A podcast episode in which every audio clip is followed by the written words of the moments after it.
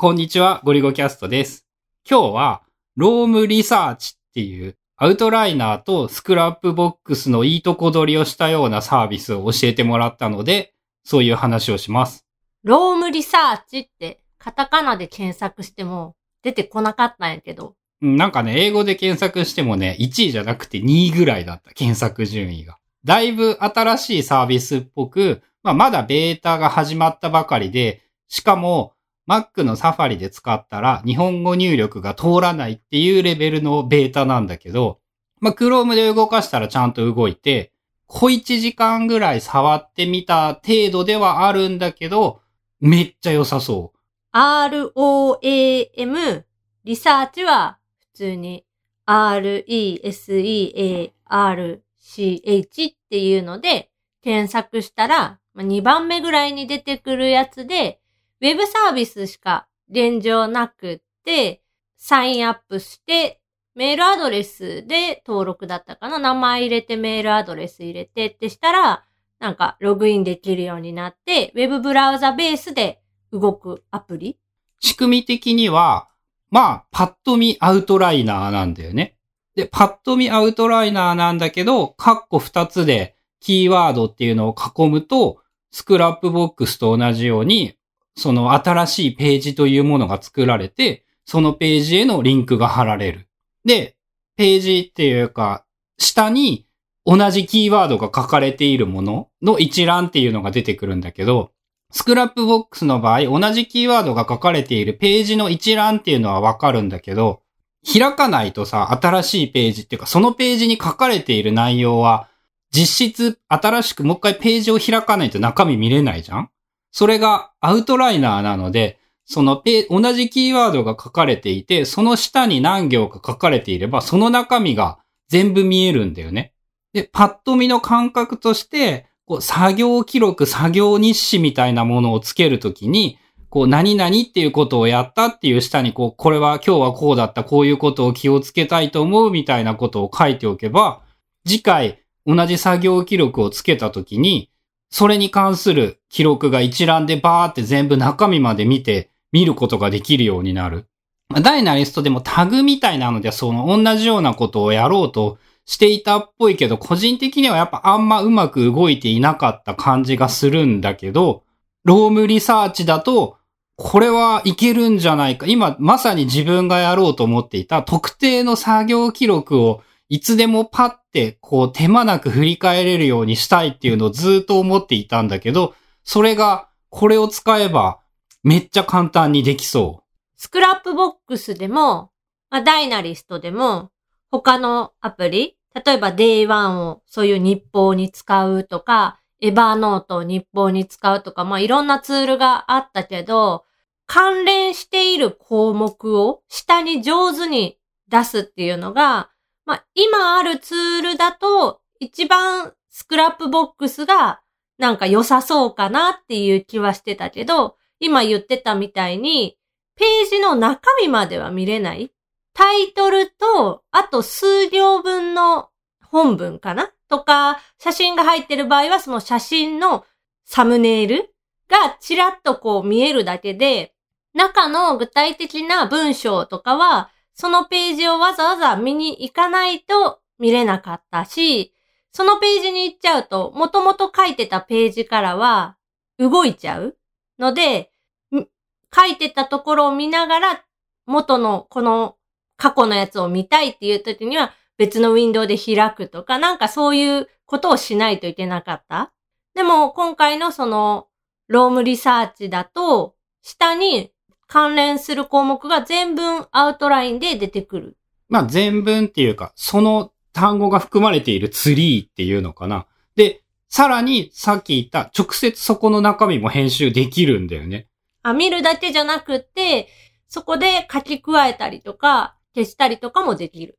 さらにそれに加えて、その下にキーワード化されていない同じフレーズっていうのが出てきて、例えば Scrapbox っていうのをカッコをつけたんだけど、まだ Scrapbox をカッコ付けしていないものっていうのも出てきて、これカッコつけることできるけど、やるみたいなことも聞いてくれる。あ、そういう候補も出してくれるんや。そう、だからキーワードを明示的につけたものをつけてないと気づいていたけど、後からつけるっていうのも簡単にできる。あ、それはすごい賢いね。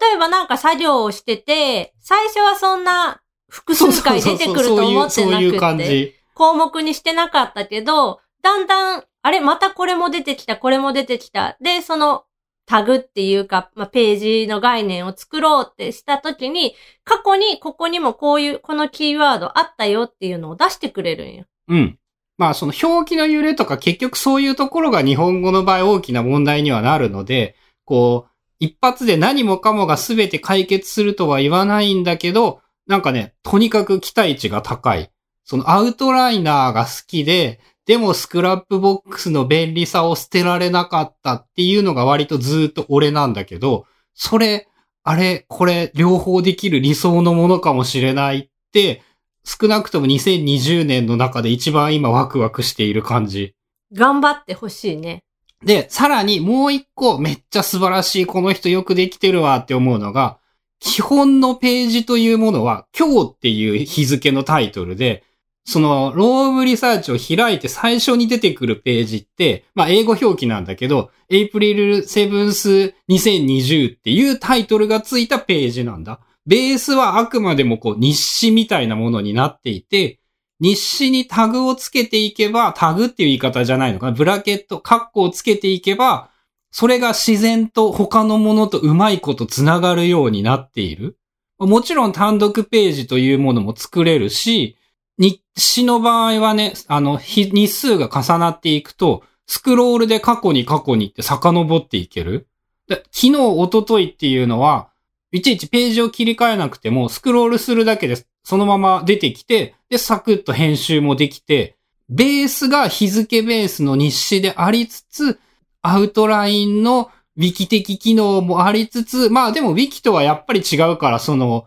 そういうもんなんだけど、日付的な概念もあって、こう、この、例えば、よくリマインダーとかで使うようなテクニックなんだけどさ、4月10日にこれをやろうって思った場合に、その4月10日っていう日付をつけておいて、なんかこう、これをやるみたいなことを書いておくじゃん ?4 月10日になった場合、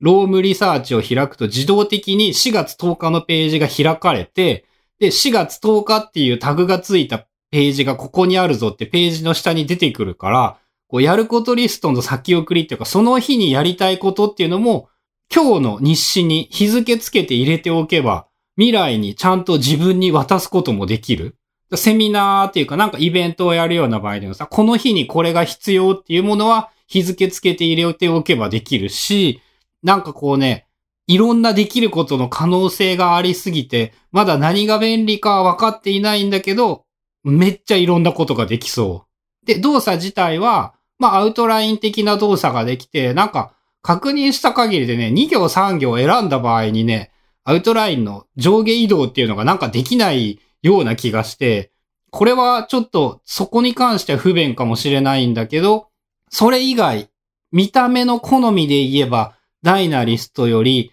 こう見た目的にもなんか綺麗で見やすい感じもする。ファイルのインポートも、マークダウンか、JSON のファイルなら読み込めるっぽい。まあ、むずいね。あ、だから OPML はダメなのかな？そう、基本的にマークダウン的なものも使えるから、太字にしたり、その斜線引いたり、みたいな装飾もある程度マークダウン的なものであって、画像もなんかドラッグドロップでアップロードして表示はできるんだよね。その仕組みはまんまマークダウンと同じっていう感じで、その Dynalist だったり、いわゆるマークダウンエディターだったりと同じやり方で、まあ正直現段階でまだしっかり使い込めていなくって、こう、も、こういうことに使ったら便利だよっていうのは一概には言い切れないんだけど、アウトライナーが好きな人で、 Scrapbox が好きな人だったら、絶対という言い方は好きではないんだけど、絶対気に入ると思うので、ま、一回ぜひこれは試してみるべきではないかと思います。えー iPhone でも見れたし、入力もできるんだけど、ちょっと挙動が怪しいので、パソコンの Chrome ブラウザからアクセスが一番おすすめ。まあ、その Windows 環境だとどうなのかわかんないので、まあ Mac のサファリは動かなかった。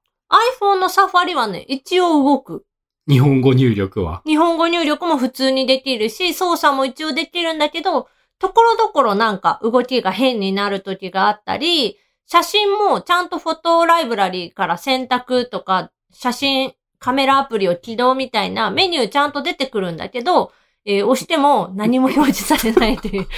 写真が入らないというな謎の、ど、どういう原因かはちょっとわかんないけど。まあ何にしても、これ俺少なくともね、あの有料になっても、まあ金額次第っていうのはもちろんなんだけど、恐ろしいほど高くない限り、これはもう有料課金すると思うっていうぐらいには期待値が高いサービスなので、気になった方はぜひ試してみてください。